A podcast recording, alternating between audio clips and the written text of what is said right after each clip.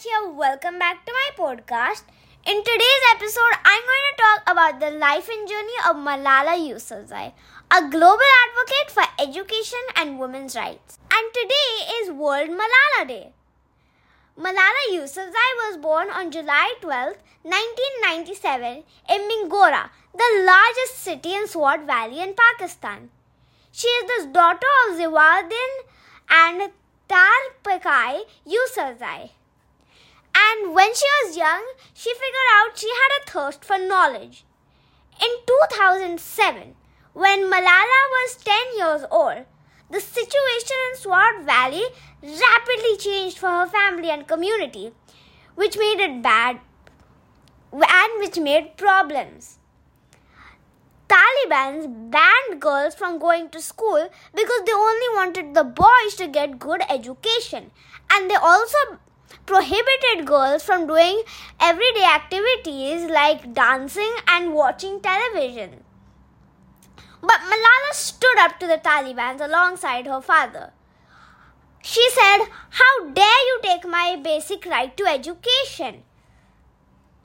Her voice grew louder and louder, and soon Malala was on television. On May 5th, 2009, Malala became a IN no, a IDP, a internationally displaced, displaced person. Sorry. After having forced to leave her home and seek safety hundreds of miles away. On her return, she once again continued her campaign to let girls have a good education. Her activism resulted in a nomination for the International Children's Peace Prize in 2011. But not everyone was happy. In fact, when she was coming back from school one day, a Taliban stopped the bus and one jumped on the top of the bus where Malala was sitting and asked, Which one of you is Malala? and shot Malala three times twice on her shoulders and once through her head. Then she was airlifted to the UK and Malala was taken out of a medically induced coma. Though she would require multiple surgeries, including a repair of facial nerves to fix the paralyzed left side of her face, she had suffered no brain damage, luckily. In March 2013, after weeks of treatment and therapy, Malala was able to begin attending school in Birmingham. I think I got it right. After the shooting, her incredible recovery and return to school resulted in a global outpouring of support for Malala. And Malala also traveled a lot in the world and she also made an autobiography entitled I Am Malala, the girl who stood up for education and was shot by the Taliban.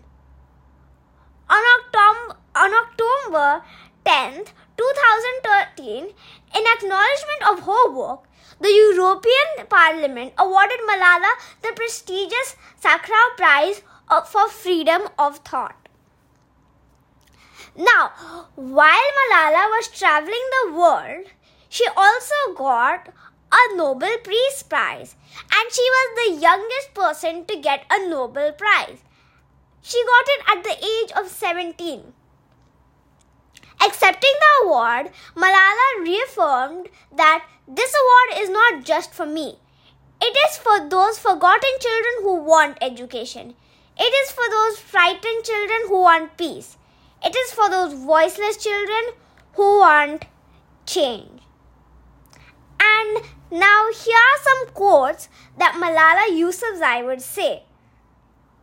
One child, one teacher, one pen and one book can change the world. Another one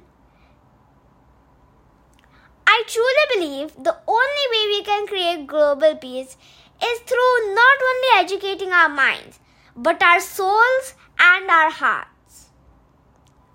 Education is one of the blessings of life and one of its necessities.